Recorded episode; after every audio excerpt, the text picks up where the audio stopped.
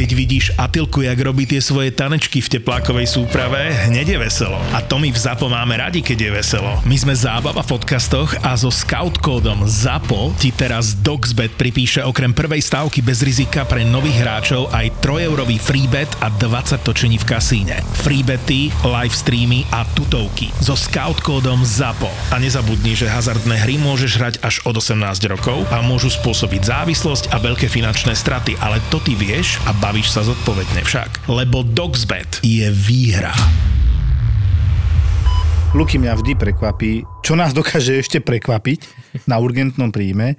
Ty si za mňou došiel s výmeným lístkom a s takým poloúsmevom, že aha, čo mi poslali, to určite nebude tak, ako píšu. A tam bolo mm. rukou, že kombustio 3. stupňa, čiže popálenie na 3. stupňa, lebo ty si presne videl, že tá pani po vlastných normálne chodí, nič je na vonok není. Ano. A ja takže, no však sa potom pôjdem pozrieť. No a mm. prekvapilo nás. Prekvapilo je slabé slovo pani uh, teda došla s popálením 3. stupňa, čo, čo je vlastne už nekróza tkaní, hej, je to zúhol na nôh, ale došla po svojich šlapkách, hneď som si ju dal do zákrokovne a pozrel som sa na to, okamžite som išiel pre teba. Ja som s tými nohami ani popravde nič také nerobil, len sme ich umili. Pani mi hovorila, že deň predtým je bola zima doma, má tam nejaké kachle, a tým, že má diabetes a už má tú polyneuropatiu, čiže stráca cit v tých končetinách, vrátane bolestivých vnemov, tak ona si len tak vyložila tie nohy na kachle. Ku krbu, hej? Ku krbu, hej, a dotkla sa nejakých sklenených dvierok. Pričom sa jej tam nalepila koža, ktorá na tých dvierkach ostala a brúška prstov na nohách všetky zvolnateli. Ja keď som tam išiel, ja som nemal veľmi chuť to hneď vidieť mm. a sa ťa pýtam, že ako to vyzerá. Mm-hmm.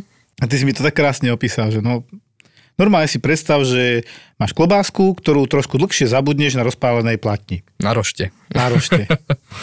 Presne tak to aj vyzeralo.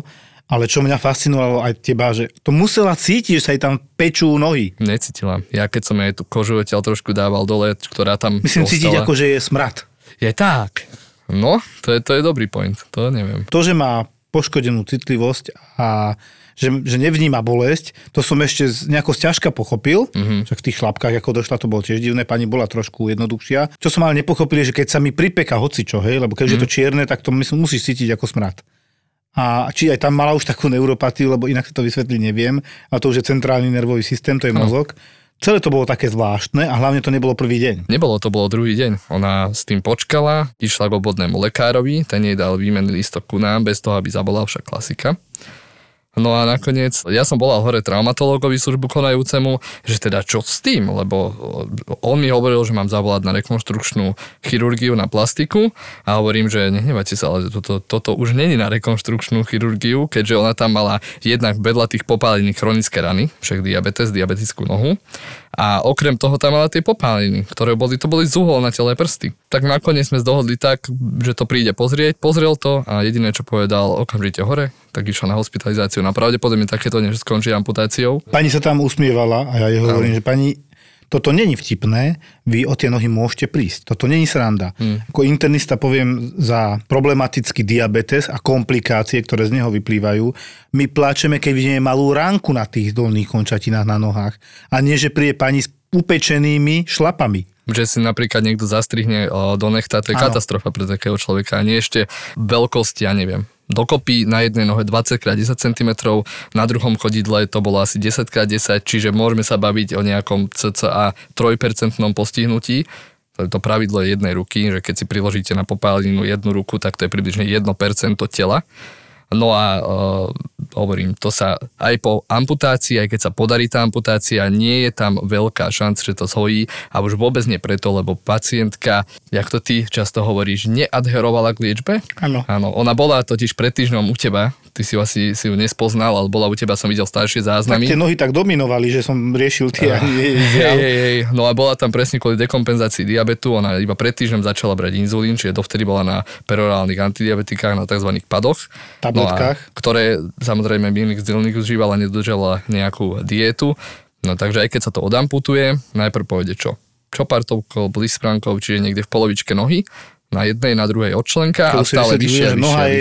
Noha, noha je to najviac vzdialené od hlavy, hej? Áno. A nie je to, čo si myslí každý dolná končatina. Noha je vlastne chodidlo, tá ploska, tak, tak. tá časť. Ona tú plosku vlastne mala úplne na kašu a mm. už bol zapálené. 4 prsty červené, mm. to spodu A ja som mal už paniku, že Ježiš Maria. Lebo to je presne, keď má ťažkú polineuropatiu, čiže ťažko poškodené nervy, v akom stave bude mať tak cievy, lebo tá komplikácia cukrovky je práve v tomto poškodenie ciev, nervov, zráku a to, kde budeme pokračovať. Mm. A toto je ten zabijak cukrovkárov ako pacientov.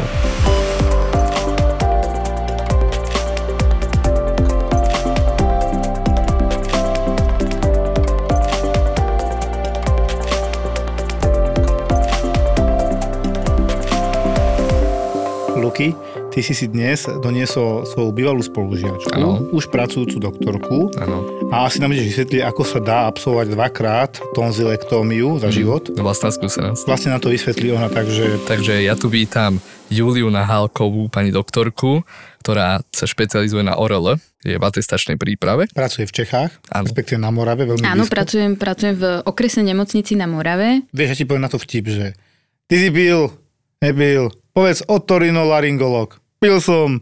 Takže presne ťažké slovo v prvom rade. Je to náročné slovo, pre niektorých ľudí sme krční alebo ušní. V rámci tej atestačnej prípravy náš odbor sa volá otorinolaryngológia, chirurgia hlavy a krku, takže je to aj operačný obor, čiže sme aj chirurgovia, aj operujeme.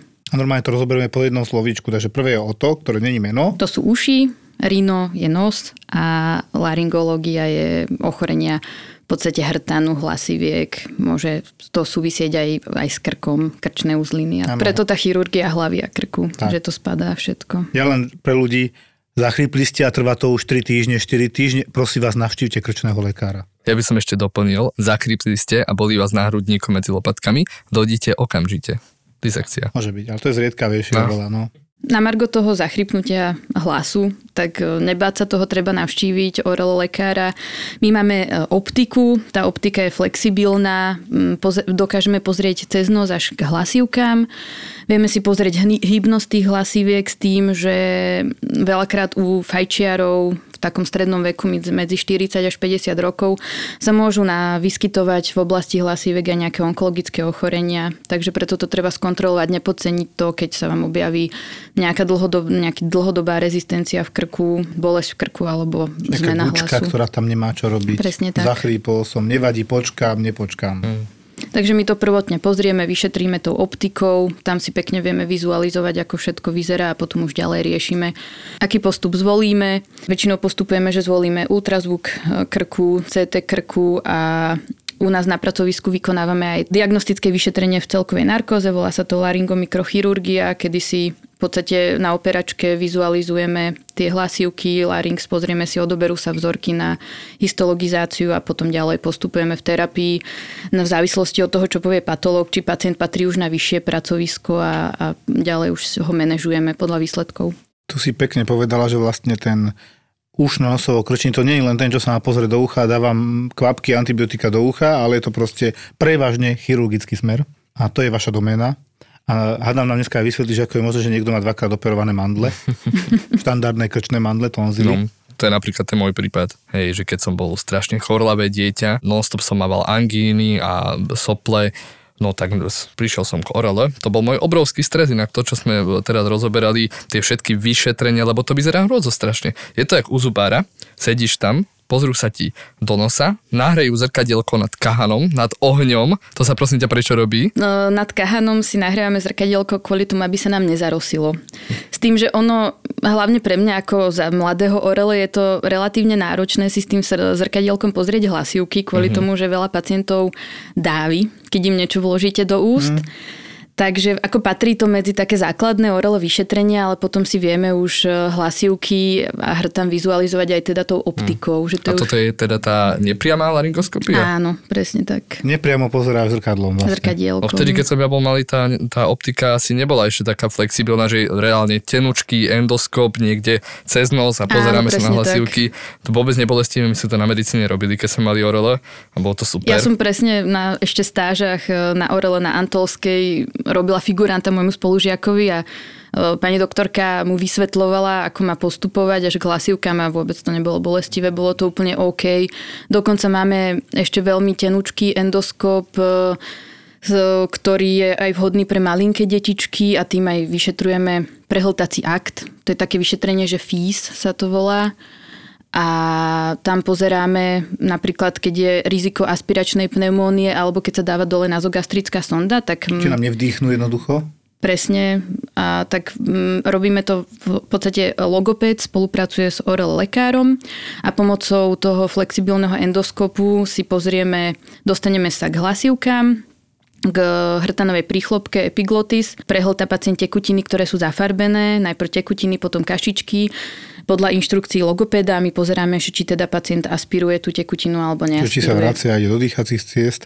Poďme vysvetliť, že jak mohol mať Luka dvakrát operáciu toho istého. No to by aj mňa zaujímalo, lebo ja neviem. No ja si myslím, že pravdepodobne to bolo asi tak, e, že v detstve sa mu robila tonzilotómia. To sa niekedy vykonáva deťom, kedy tá krčná mandla sa v podstate celá nevyberie z toho lôžka, ale len sa skalpelom skráti. To je šetrnejšie? Robí sa to preto, lebo ten imunitný systém vyzrieva asi do nejakých 12 rokov, mm-hmm. s tým, že by potom nebolo vhodné nejakému 5-6 ročnému dieťaťu odobrať ako keby to celé lymfatické tkanivo. A robí sa to najmä preto z dôvodu nejaké obštrukcie, že dieťa chrápe. Dokonca sa nám stalo na oddelení, že mamička sa stiažovala, že dieťa nemôže prehltať, že až, až vyplúva tú tekutinu, že tie mandličky krčne boli až tak spojené. No to bol neskôr aj môj prípad, hej. No a druhýkrát teda po 4 rokoch. To už si mal koľko? To som mal už 12 rokov, ak sa dobre pamätám. Sedí to. Sedí to, ale vy si dosť dávate robiť teda aj výsledky a mal som ASLO tzv. antistreptolizín O, ak si dobre pamätám, tak to som mal niekde cez 4000 zvýšené,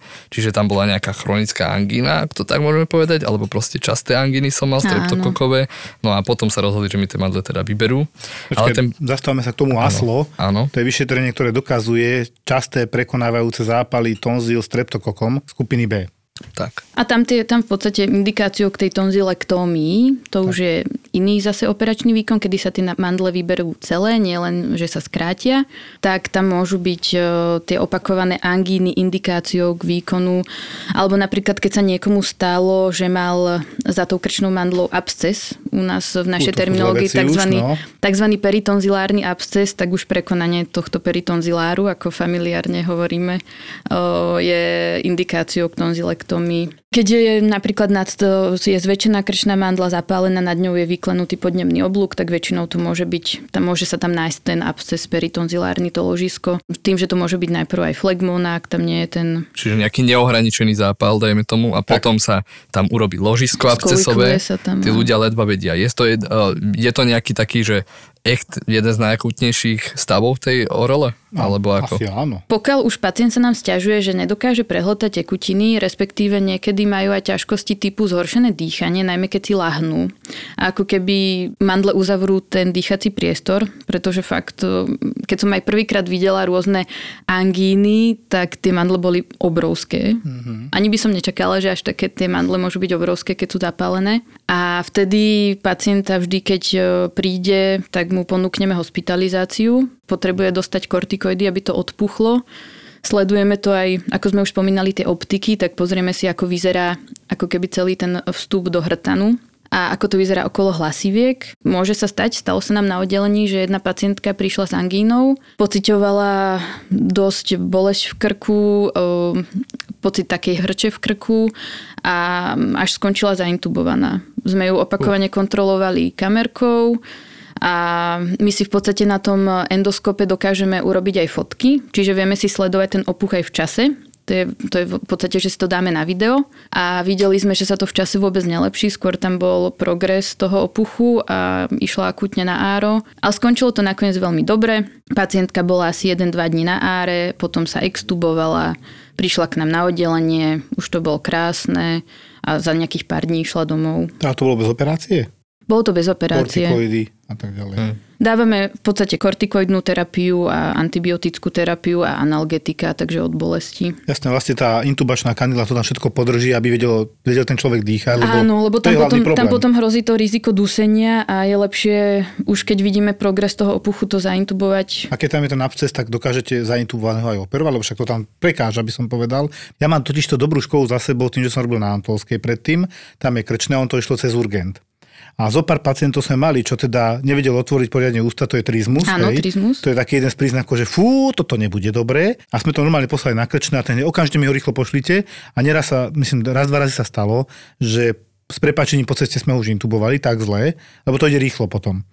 A viem, že potom prišli nešťastní dvaja primári, ktorí slúžili z ARA a z ORL, vypotení, vytrasení, proste, že komplikovaná operácia akutná, lebo on ten začal z toho abscesu krvácať a akutný stav teda, jak sa patrí. A ten pacient samozrejme prišiel neskoro a tak ďalej, to už neovplyvníme.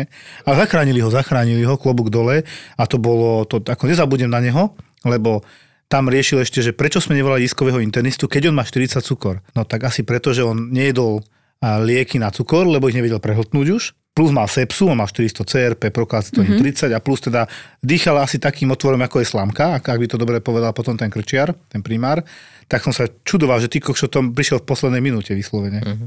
Že takéto stavy, tomu sa snažíme vyhnúť, predpokladám. Až takýto alterovaný stav pri peritonzilárnom abscese som nezažila, ale môže sa stať, sú to dýchacie cesty a tam vždy hrozí nejaké riziko, takže aby to pacienti nepodceňovali. Najlepšie, aby išli obvodnému lekárovi, lebo veľakrát sa stáva, že prídu pacienti s jednoduchou tonzilitídou a to proste na nemocničnú orelo ambulanciu klasická tonzilitída nepatrí. Patria k nám už tie komplikácie v súvislosti s tonzilitídou a to si vie mm, posúdiť prakticky lekár a on by potom mal dať lístok a poslať ho k nám. Hla, hlavne si povedzme, že tá incidencia tých komplikovaných s abscesom, to je dutina vyplnená hnysom, tak to je koľko? Jedna ku 100? Menej? Podľa mňa tam, tam niekde sa pohybujeme, možno sa milím, nechcem, nie krčiar, ale mnohokrát sa pomýli to, že z prepačenia obyčajnú faringitídu každý lieči ako tonzilitídu, znamená zapálené červené oblúky a mandle sú úplne normálne, ale teda riešime to ako tonzilitídu. Dokonca aj na Antovskej, keď som robil to, úplne bežne posielali z pohotovosti na krčné vyšetrenie a ja som ich bez toho krčného poslal ako, že negatívno, som ich pozrel do tých úst, domov. Veľakrát sú tieto zápaly hltanu, ako si povedal Joško, faringitídy. Áno. vírusového pôvodu. Ano. Čiže my tým pacientom ani antibiotika nedáme. Odporúčame im, odporúčame im symptomatologickú terapiu. Čiže takže čajík, čajík kľudový režim, kloktať repík, šalviu, prípadne si kúpiť nejaké pastilky alebo ústne probiotika. Ako nevždy sú spokojní, ale keď príde pacient s príznakmi, dobrý deň, pani doktorka, prišiel som, 3 dní ma boli v krku a bez teploty, bez nejakých iných klinických príznakov, ktoré by svedčali nejakej bakteriálnej infekcii, nejaká schvátenosť teploty, tak mi bohužiaľ im na to neexistuje nejaký, nejaký zázračný liek. Aj keď, aj keď som orela, aj keď som krčný. Ja by som chcel, aby ľudia mali predstavu, ako vyzerá typická tonzilitída, čiže angína ľudovo.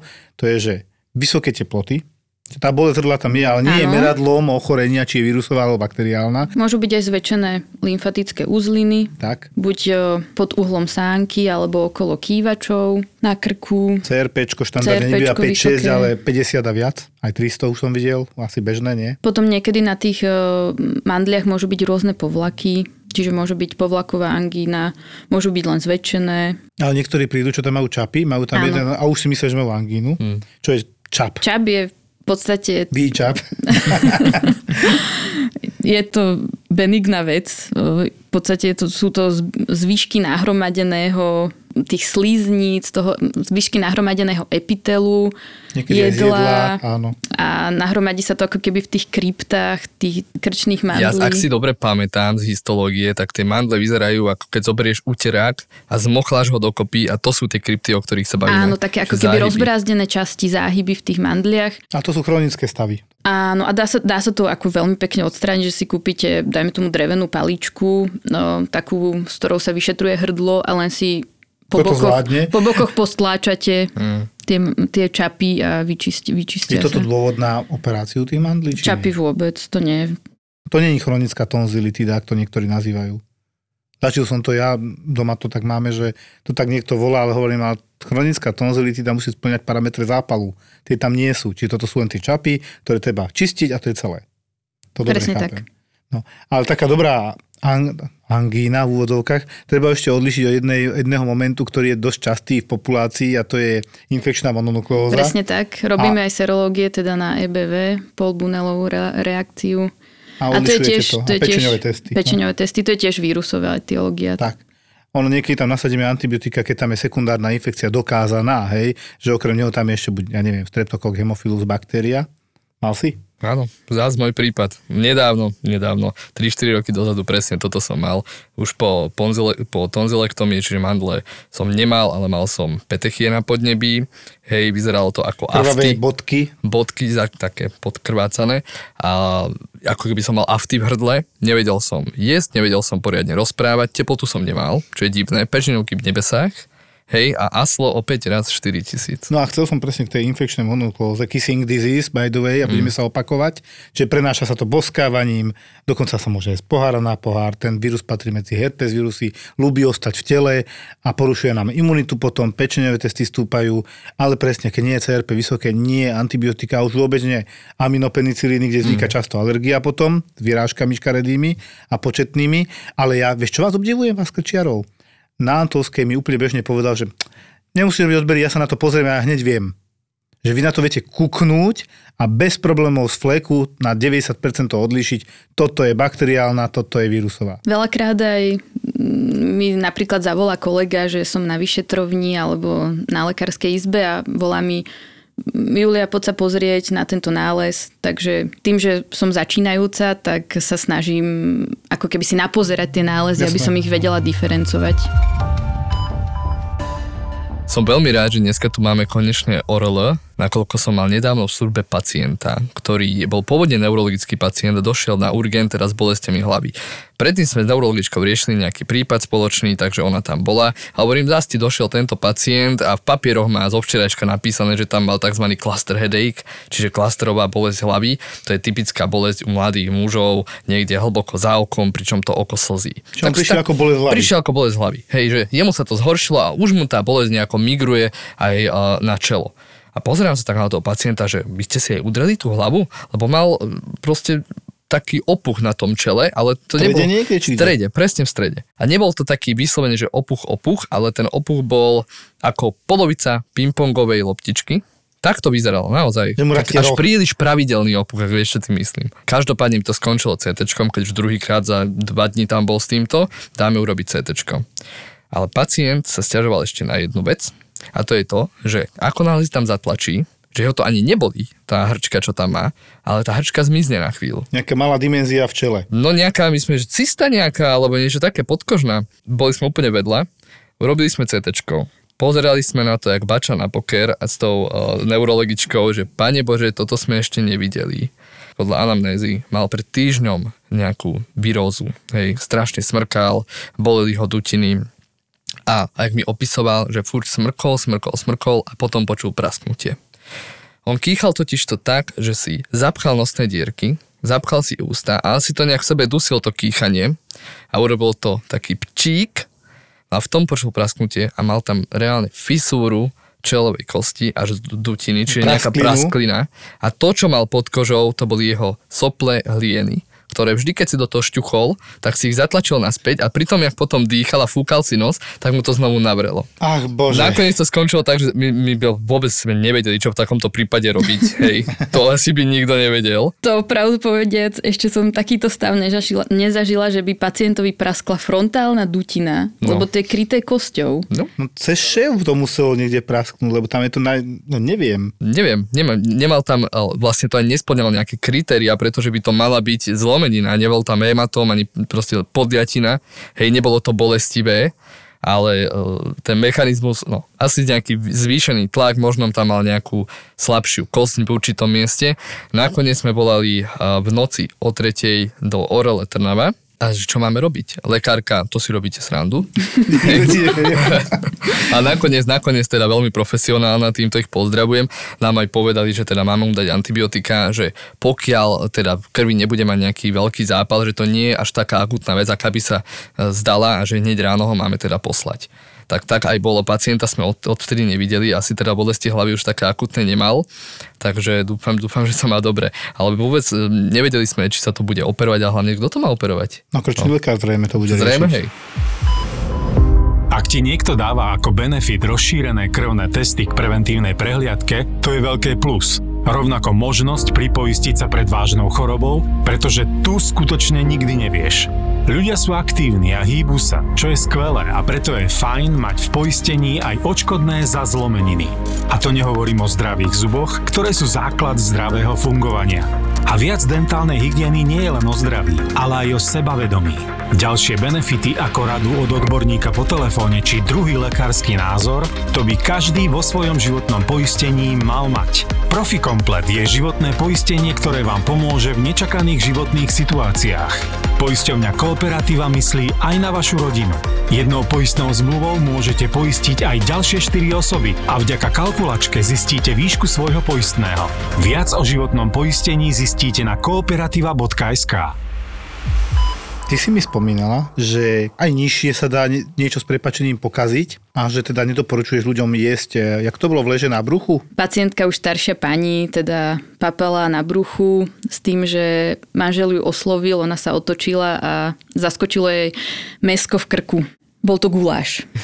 Guláš na bruchu. Tak prišla na Orel ambulanciu, vyšetrila sa a nakoniec sa nepristúpilo k ezofagoskopii, lebo my môžeme teda dostať sa do pažeráka pomocou ezofagoskopu, čo sa robí v celkovej na- narkóze, ale vzhľadom na vek e, povedal anesteziolog, že by bolo lepšie pristúpiť ku gastrofibroskopii, tak nakoniec som obvolala interné a pani išla na gastro a zatlačili jej to mesko ďalej do žalúdka a išla domov. Snáď už nebude jesť na bruchu. Tak poprosím sedieť, Ja keď, sa, pamätám, keď že- sa obeduje. E, to bolo vždy aj na Antolskej, boli dve možnosti a tak to bolo také ťažké niekedy si, kde to sústo sa práve nachádza, lebo ten pacient buď slintal, alebo proste nevedel prehltnúť ani vodu, do pár sekúnd to išlo naspäť, ja som mal zo pár prípadov, čo som už spomínal v podcaste a bola vždy teraz taká otázka, keď to bolo tak na rozhraní toho Kilianovho zvierača, tak sa to volá tá uh-huh. časť prechodu v podstate, čo ešte môže krčia riešiť a dočiahne tam a čo už teda musí gastroenterológ Ono je to, tak, ono je to také akože na rozhraní orel chirurg, e, interný gastroenterológ a klasický chirurg. že čo s tým má. Vždycky sme teraz nevedeli zavolať gastroenterologa o druhé ráno, alebo zavolať krčiara. Aj tak nám každ- každopádne sme dostali vynadané, lebo však blbý čas a vždy sme sa netrafili ako zákonite, že toto mohol vyťahnuť aj krčný. A opačne, na čo ma voláte, to je hlboko, mali ste volať gastroenterologa. Oni mali svojím spôsobom pravdu, ale niekedy je veľmi ťažké a hlavne on sa to aj posúva. Hej, to v čase pracuje. Že niekedy naozaj prišiel s tým, že to má úplne hore a kým prišiel ten lekár, tak už to bolo o 10 centí nižšie a už to patrilo vlastne na gastro. Áno, niekedy pacienti dostanú aj buscopan, spazmolitika A sa to posunie trošku. a posunie sa to. My to sme fungovali presne takto, že infúzia a skúsime, však on neumre za tých pár hodín, hej, čo sa to porieši takto a do rána to už nejak udržíme a potom sme zavolali toho lekára. Čiže toto sme tam mávali často, cudzie telesa v tráviacich a dýchacích cestách v podstate horných. Keď hovoríme o tých cudzích telesách, tak e, v našej praxi môžu byť aj cudzie telesa v nose. to sme tiež mali jedného chlapčeka, čo prišiel, prišiel s rodičmi a rodičia vraveli, že prišli z práce a zdá sa im, že niečo má v tom nožteku. A tým, že pracujem v Česku, tak nevždy viem, čo myslia.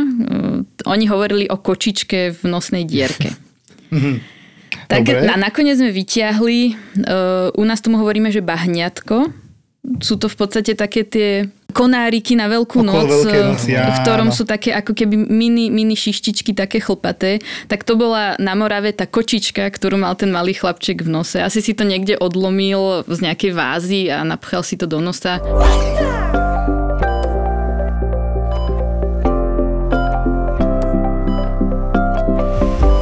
Každý, kto si predstavuje s krčným lekárom, tak si predstaví prvé ucho.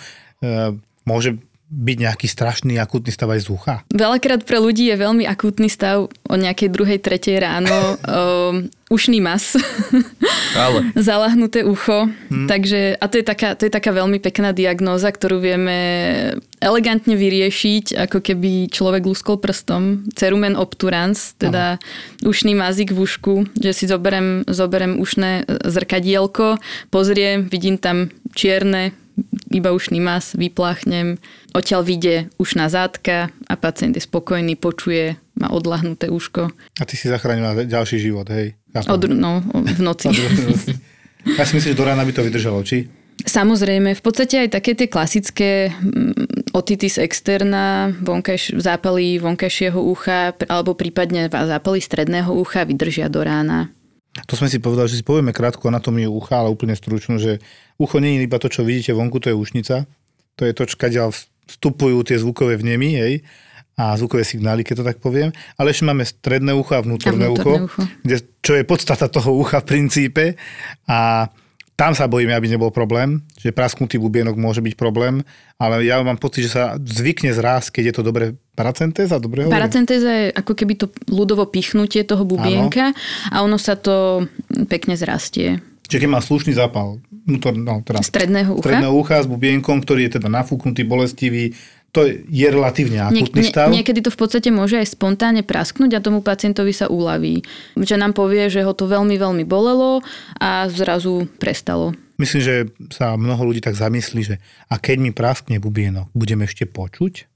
Bude počuť, môže sa pekne zrásť a pokiaľ, ako mô- môžu byť stavy, kde je tam tá perforácia trvalá, ale to, to nie je akože taký typický stav, že keď v detstve ste mali choré uši a praskol vám bubienok alebo sa pichol ten bubienok, že by potom v dospelosti boli s tým nejaké ťažkosti. Nezvykne byť s tým jednoducho je strašný problém, aby sa nikto nezlákol, že ježiš, asi mi praskol bubienok, niečo mi z neho teče, to je to, ten asi ten zápal, ktorý ide von a nemusí sa báť, že teda zohluchne, hej, jednoducho.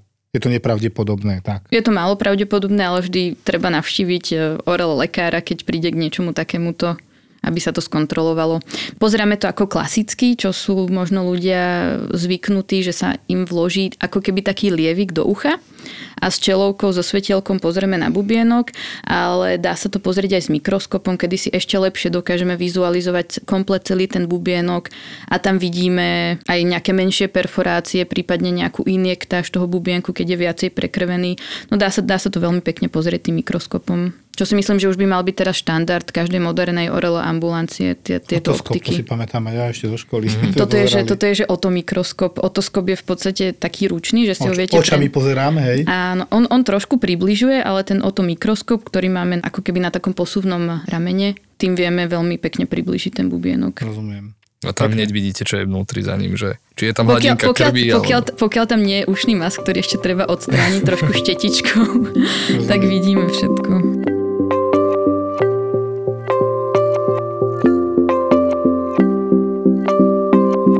Si mala taký zážitok, že, si, že ste nastrihávali 5-ročnému chlapcovi, chlapcovi? Áno, bol to chlapček, menší, 5-ročný. On prišiel na ambulanciu aj s maminou s tým, že má už trošku dlhšie problémy s výslovnosťou a mm, samému tomu malému chlapčekovi to aj vadilo, že on si to sám uvedomoval, že chcel by lepšie hovoriť a logoped im doporučil tzv. frenulotómiu, čiže nastrihnutie tej podjazykovej uzdičky. A ten chlapček bol, ako perfektne spolupracoval, nechal si aj uši pekne vyšetriť, aj nos. Ono veľakrát tie deti spanikária. Keď si tam sadnem s tým svetlom a začnem chytať všetky tie kovové nástroje, a nevedia, nevedia tie deti, čo ich čaká, tak e, spanikária. My sa im snažíme veľakrát aj vysvetliť, že čo ideme robiť. Prípadne ja, ja to niekedy ukážem aj na mamine alebo na súrodencovi, aby sa nebáli. A tento chlapček bol veľmi spolupracujúci. Ja by som ušiel. Ja, Takže bola tam, ako by povedali lekári, vysoká compliance toho pacienta, tak sme sa rozhodli, že tú frenulotómiu nespravíme v celkovej narkóze, ale ako keby len v lokálnom znecitlivení. A chlapček k nám prišiel bez maminy na náš, na, na, náš, na náš malý sálek, malú zákrokovňu, kde sme mu vysvetlili, čo mu ideme robiť. Pekne držal otvorenú pusinku. My sme si v podstate takou e, špachtličkou, ktorá má otvor, kde si vieme podržať jazyk s tou úzdičkou, podvihli jazyk, nastriekali s anestetickým sprejom, s lidokainom, dvakrát strihli s nožničkami, dali sme tam tampón, malý si ten tampón pridržal a krásne, krásne to vydržal tento výkon bez toho, aby musel podstupovať všetky rizika, ktoré prináša celková narkóza. Pekne. A potom vám pekne povedal, konečne pekne vyslovil, ďakujem veľmi pekne pani doktorka. A toto je presne na tom pekné, keď je tam spolupráca lekár, rodič a dieťa. Lebo dieťa bolo veľmi dobre inštruované maminou, my sme inštruovali malého a všetko to super dopadlo bez nejakých hysterických záchvatov.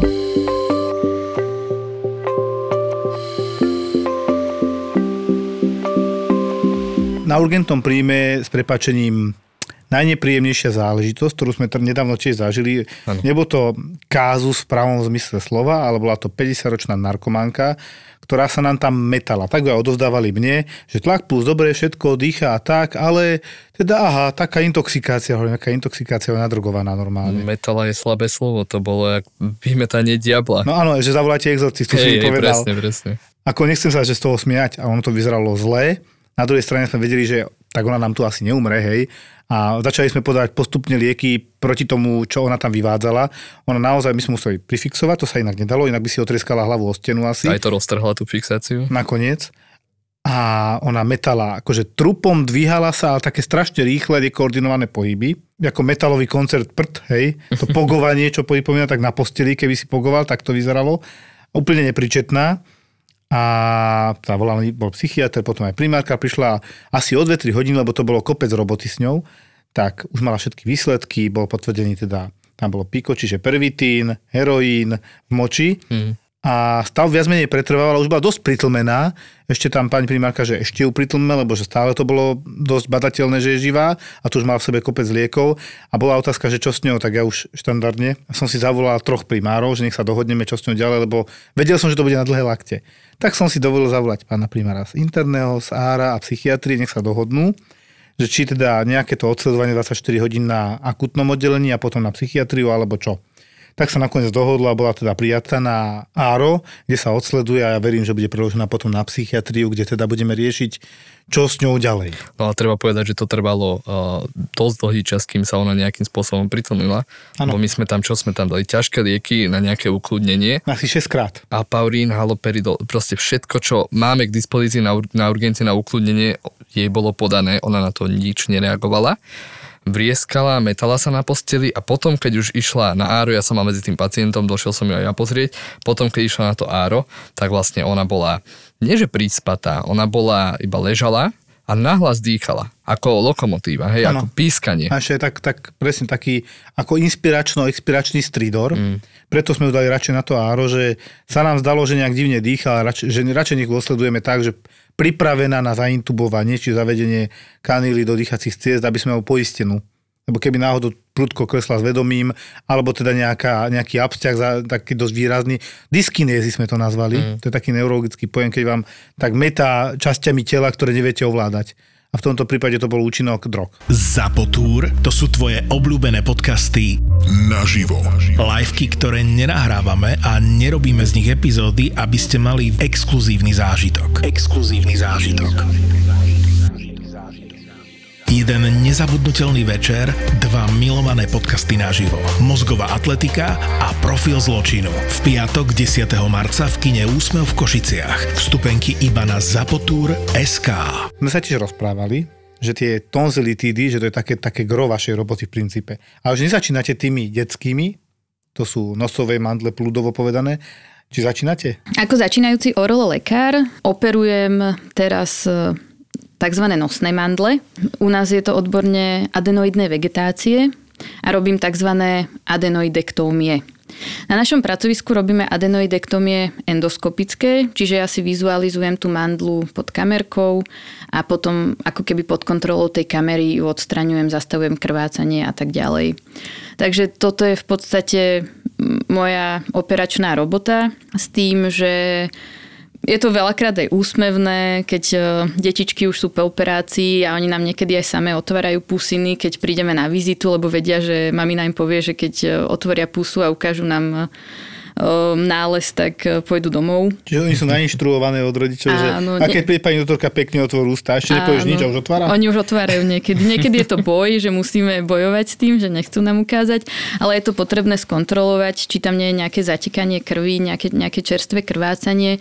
Preto sú aj tí pacienti u nás na observácii. V podstate ešte mm, v deň operácií sú u nás a potom ešte deň po operácii a keď je všetko v poriadku, púšťame ich domov. A u detí takéto operácie robíte v lokálke alebo v celkovej anestéze? Nie, nie, to je, to je v celkovej anestéze. Oni sú zaintubované, dostanú do pusiny taký ústny rozvierač, dá sa im chrániť na zúbky a vlastne už si potom hlavou rukou zoberiem kameru a s pravou m, pracujem s inštrumentárium a odstra- odstraňujem tú vegetáciu. Dávame ich aj na histologické vyšetrenie, tie vegetácie. V podstate v každý jeden operačný deň máme nejaké, nejaké endoskopické adenoidektomie. Niekedy je to spolu aj s myringotómiami, čiže tými paracentézami, že keď majú... bubienky, hej? Že, že picháme aj tie bubienky v rámci tej celkovej anestézy, keď majú detičky aj problémy s ušmi, keď majú detičky aj problémy s ušami. To zase hodnotíme podľa kriviek, to sa volá tympanogram.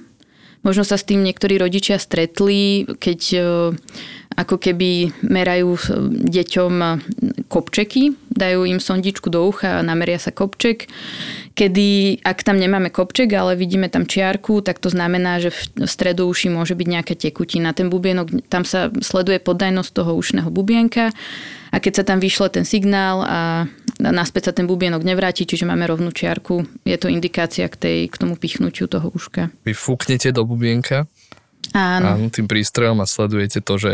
A, aká je poddajnosť tej blanky toho Čiže keď je rigidná, tak je zle. Keď je rovná, že za, tým, za tou blankou niečo je, za tým Čo to bubienkom, tak, vytláča, hej. tak o, sa to uško pichne. O, to už to sa robí tiež pod mikroskopom a operátor sleduje, čo z tej, čo z tej dierky vytečie. Pokiaľ by z toho vytekala nejaká hustá glejovitá tekutina, môže sa potom zvážiť aj k zavádzaniu ventilačných trubiek, aby tam bolo to stredúšie ventilované, ale to nie je až také časté, ale v podstate informujeme rodičov aj o tejto alternatíve.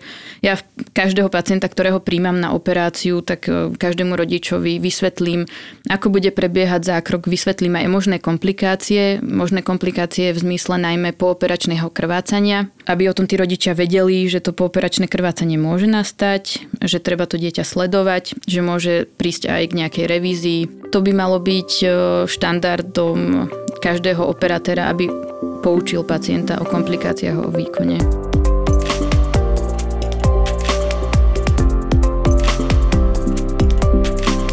Ty si hovorila, že aj u vás ste nie len krční lekári, ale aj trošku tú faciálnu časť operujete, tú tvárovú.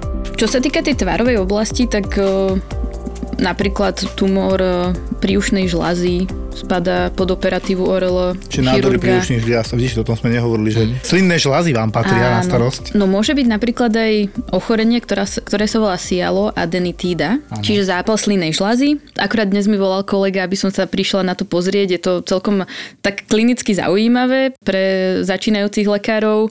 Pacientka mala opuchnutú v podstate pravú časť tváre, ako keby v priebehu tej žlazy, s tým, že v ústach vo vý- vývode pri na, nastimulovaní toho vývodu s- odtiaľ vytekal hnis. Čiže okolo zubov v podstate. Áno, no. čiže otvorí, otvorila pacientka ústa a špachtličkou sa stlačil vývod tej slinej žlázy a pekne odtiaľ išiel hnis. Takže dostala antibiotika, palpačne to bolo citlivé v tej oblasti na tvári a odporúčame v tomto prípade, keď sa jedná o sialoadenitídy, aby si pacienti cmúlali kyslé cukríky, pili Citróny, citrónové jasné. šťavy, lebo to zvyšuje slinotok a aby sa vyplavovali všetky tie zlé veci. z To isté ako pri močovom mechúri, nie, že treba cikať a tlačiť pri cikaní, keď je nejaký zápal. Tak Ako taký ja hovorím, všetko upchaté je problém, hej, to treba odobchať a aby to potom išlo von. A ja som tak raz zahral takého frajera, keď prišiel chirurg a riešil, či nemá pacient pankreatitidu a, pani staršiu nebolelo brucho. A je už taký úsmev naučený zase z Antolskej, že a čo, akú mala tvár? A on nechápal tú otázku, že a normálne staršia pani normálnu tvár mala, a tuto bola taká trochu opuchnutá. Uh-huh. A kde trochu oduška? Tuto to išlo taký valček, že no, no, no, že no, tak pán doktor, čo by to mohlo byť? Tak som si tak vychutnával, lebo že vyššie amylázy, toto riešili. No my máme aj slinné amylázy, ktoré majú štiepiť cukor, na to sú tam. A vlastne to je to, čo to lízatko vieš e, jednoducho zmenšiť, a že od, ako dokážeš natráviť, no tak, že tam máš tie amylázy, ktoré štiepia cukor a tým pádom tie amylázy sú vysoké, lebo ten zápal tam je, on tam zostáva, ide do krvi. No a to je z tých slínnych žľaz. Starší pacienti relatívne často pri dehydratácii majú zápal slínnej žľazy potom. Našťastie liečba je taká jednoduchá, jak ty hovoríš, antibiotika, slinotok a tak ďalej, Dokonca- čo je úžasné. Táto pacientka tiež mala už e, vyšší vek a môže byť aj sialolitiáza, takže Áno. Môžeme tam mať aj kamienky. S tým som sa stretla ešte počas e, štúdia. Ja som e, ako keby polovicu medicíny stravila na zubnej pohotovosti a tam niekedy boli vidieť aj na tých veľkých rengénoch kamienky tá sialolitiáza. A to ma, to ma viedlo aj čiastočne vydať sa cestou ORL, keďže veľakrát prišiel pacient, ktorý tvrdil, že má prievan v uchu, ale ORL nález bol negatívny a bola to príčina dentogénna, čiže od zubov. Už aj na našom oddelení sme zažili že prišla pani na hospitalizáciu s opuchom tváre a bola to, bol to v podstate opuch spôsobený kvázi zápalom zubu 1,5, čiže 5. zúbku vpravo hore. Tak sme ju zaliečili takou klasickou antiedematoznou terapiou, že dostala kortikoidy, samozrejme dostala antibiotika kvôli, kvôli tomu zápalu, ktorý mala, pretože mala aj zvýšené zápalové ukazovatele a išla domov, išla na došetrovanie zubnému lekárovi. Ako bola tam najprv nejaká suspekcia, že by sa mohlo jednať o alergickú reakciu na antibiotika, ktoré užívala od zubára, ale to sa nakoniec nepotvrdilo, takže bolo to opuch tváre dentogénnej príčiny. Aj s tým sa vieme stretnúť. Nedávno, a súviselo to s tvárou, tak neviem, či sa vás to týka, ale povieš mi, sme mali pacientku, evidentne veľmi o seba nedbala zdravotne, hygienicky a tak ďalej, staršia, nechodila k doktorom, uličnica, ako to my hovoríme, uličník, uličnica a ona ti mala okolo pery už také útvary, potom som bohužiaľ našiel nádor aj na plúcach a potom teda už aj metastázia. Dosť neskoro prišla, tak sme okamžite príjmali, lebo tam bolo toho viacero zlého. Myslím, že tam boli metastázy v pečení, vysoké pečeňové testy. Že ona prišla vyslovene uličník, ja som zdravá a prišla nejaký kolaps. A my sme zistili všetko ostatné a sme ju hneď príjmali. Ako vyzeralo to ako bradovičky, podľa mňa bazaliomy na tvári. Či ste sa s takýmito bizarnými, lebo vy tú tvár máte na starosti, či ste sa s takým niečím stretli? Nedávno nám prišlo odporúčanie od kožného lekára o excíziu cysty. Že odrezanie, odstránenie? Odstránenie cysty na čele. S tým, že Videla to kolegyňa na ambulancii, ale vyzeralo to skôr ako taký klasický pupák na čele. Čiže ľudovo povedané jebák na čele. Kolegyňa to na ambulancii teda vytlačila. On mi aj v podstate hovoril, ten deduško, že aj mu to žena tlačila, že aj sa mu to zmenšilo ale tak e, ešte tam bolo ako keby také rezidum toho folikulu, bolo, bolo tam niečo hmatné, tak som urobila takú malinkú extíziu s úzkým okrajom. Keďže sa nejednalo o nič, e, čo by mohlo, čo by mohlo byť nádorového charakteru, vtedy musíme robiť tie okraje širšie. Tak som to vyrezala a jak už som ostro preparovala, e, tak som uvidela ako keby takú prdelku bielu toho folikulu a vybrala som to celé na dva stehy asi zašila ale pán zase využil príležitosť, že už sa k nám dostal a posťažoval sa, že vzadu e, za krkom má nejakú hrču, ktorú mu mhm. tiež teda manželka tlačí.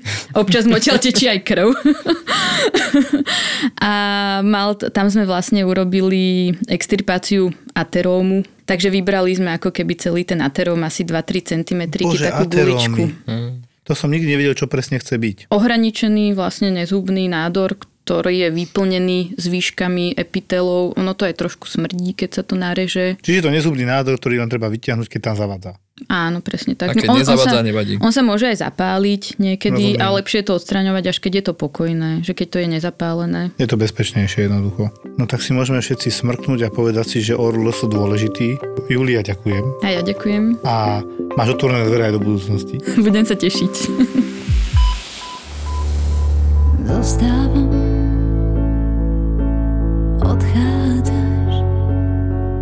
Malé váhanie, žiadne zdráhanie nám nesvedčí.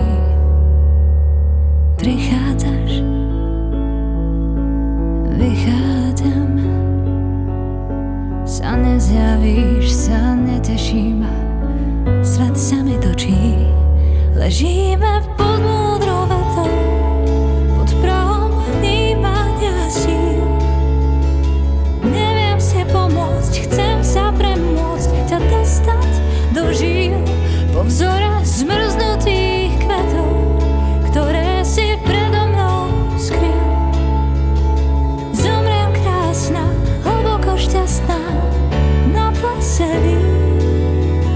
Čaute, tu je Maťo zo ZAPO. Veľmi sa nám páči kapela Silky John, tak sme vám o nej chceli dať vedieť. Speváčkou je Miška Mesiarová, hlas z podcastu Vražedné psyché a radi by sme ju týmto podporili. Po vzore zmrznutých kvetov, ktoré si predo mnou skryl.